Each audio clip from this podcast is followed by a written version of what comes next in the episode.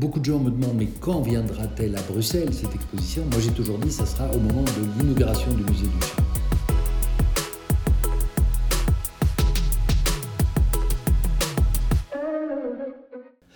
J'ai vu ce martyr du chat devant le mémorial avec les drapeaux de tous les pays qui, qui nous ont donné leurs gamins en 1945 pour venir nous libérer. Chacun de ces pays est représenté et de me dire merde, c'est eux qui sont là, c'est le chat qui est là, qui symbolise le martyr de mes, de mes amis et confrères. Et là, j'ai, les, les, larmes qui me sont venues, je ne pouvais, plus, pouvais plus dire un mot, euh, tant l'émotion était intense. Et depuis, je, reçois beaucoup de, messages de gens qui passent devant le mémorial et qui ressentent euh, la même euh, émotion forte. Donc, c'est bien aussi de se dire que certaines font marrer les mômes et d'autres font pleurer les adultes. La boucle est bouclée. Alors je trouvais qu'à Paris, j'étais agréablement surpris du, peu de dégradation. Il y a eu de temps en temps des gens qui ont essayé de graver sur les socles euh, Robert, Reine, Josiane. Non, c'était des prénoms plus modernes, je crois. Mais euh, euh, il y avait aussi le confinement encore, euh, il y avait le couvre-feu à 19h et puis à 20h. Voilà. Et on sait que c'est la nuit, quand les gens ont picolé ou se sont camés, que les dégradations se passent. Maintenant, les sculptures dans l'espace public ne sont pas beaucoup attaquées. Euh, à Bordeaux, nous nous trouvions entre le miroir d'eau et les quinconces. Les quinconces, c'est une partie boisée. Et la journée, c'est un endroit très fréquenté, très familial, très serein. Et le soir arrivent des bandes de loulous qui se mettent à boire, à mettre de la musique, à fumer, et, peut-être plus, et qui perdent la boule à un certain moment.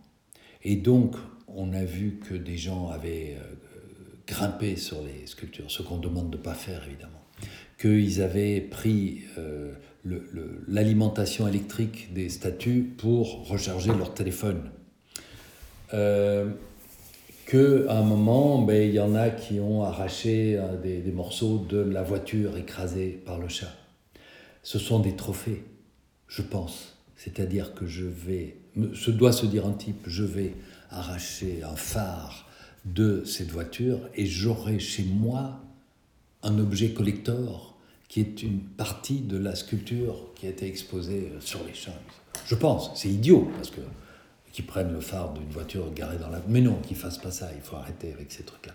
Et puis, il y a, euh, je crois, un ou deux oiseaux du martyr qui ont été tordus et, et, arrachés. Je crois aussi que c'est un trophée. Et un jour, donc, nous avons alerté les autorités en disant il faut euh, intervenir, ah, mais c'est pas facile et tout.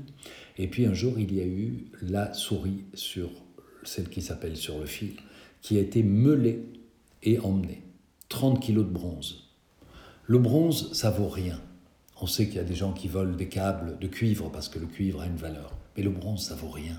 Qu'est-ce qu'il va, aller? Revendre ça à un, fondeur qui va le vendre Enfin non, personne ne connaît des fondeurs et qu'est-ce qu'on peut foutre? Je crois aussi que c'est un trophée, que c'est un... Et le lendemain de cet incident-là, j'ai envoyé un petit mail à, la ville et à, l'Office du tourisme pour dire, voilà, euh, parce que la presse s'en était fait l'écho.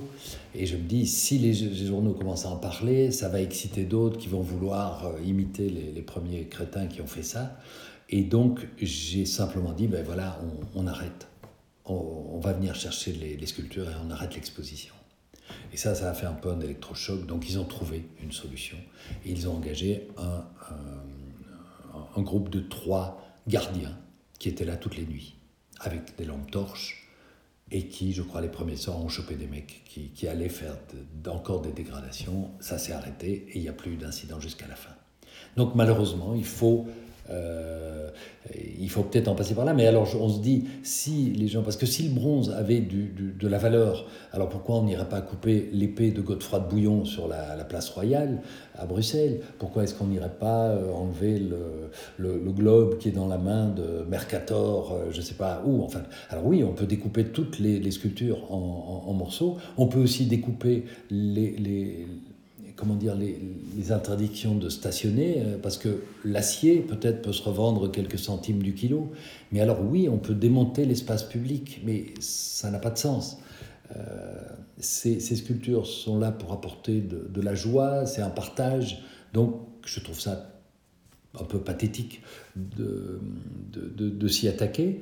Euh, on peut ne pas aimer, alors on le dit, on l'exprime, mais je pense qu'elles ne peuvent pas euh, provoquer à ce point le dégoût qu'on ait envie de les euh, renverser ou de les, ou de les massacrer.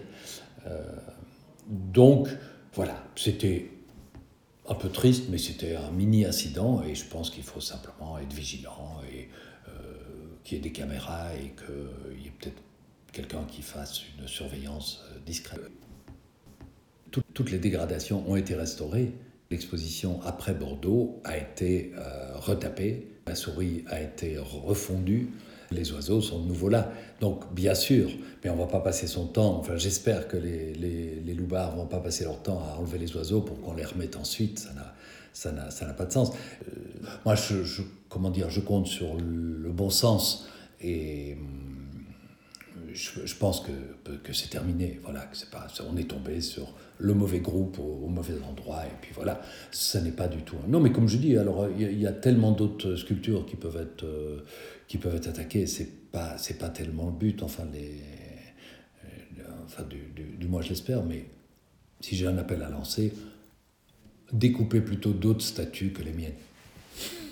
Après, alors, après quand elle ira à Genève, sur le, sur le quai Wilson, donc euh, du côté des, des, très beaux hôtels, là, et face au lac. Enfin, c'est magnifique. Et ensuite, il est question de Milan. Be beaucoup de gens me demandent, mais quand viendra-t-elle à Bruxelles, cette exposition? Moi, j'ai toujours dit, ça sera au moment de l'inauguration du musée du chat et du dessin du monde. Euh, maintenant, il y a une ville flamande qui souhaite euh, l'exposition et qui la voudrait plus. Et je me dis, est-ce que je peux l'emmener en Flandre avant Bruxelles? Je ne, je ne sais pas. Je me pose vraiment la question parce que ce serait très mal pris à Bruxelles. Donc je ne peux pas non plus... Euh, déjà qu'il y a des gens qui ne comprennent pas pourquoi je l'ai faite à Paris avant Bruxelles. Moi je comprends très bien. C'est parce que le, rayonnement des Champs-Élysées est, est, plus large que celui de l'avenue Rogier ou de, du boulevard Émile Boxtal. Euh, c'était très symbolique de commencer là.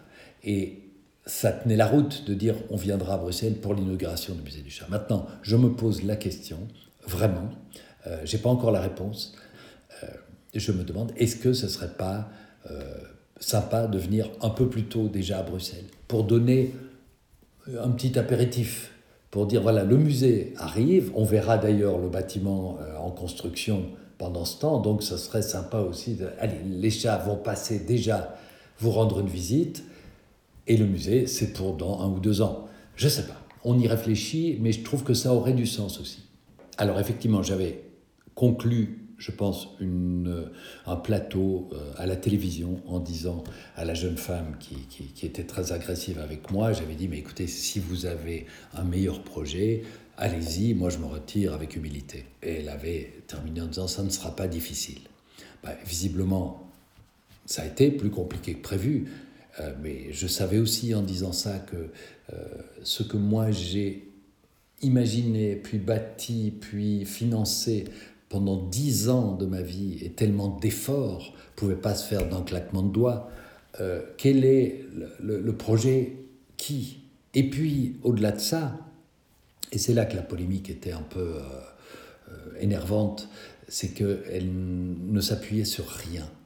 C'est que les personnes qui ont demandé d'interrompre ce, projet et ce chantier du, musée du chat et du dessin d'humour n'avaient aucune connaissance du dossier. En fait, tout avait été décidé bien avant.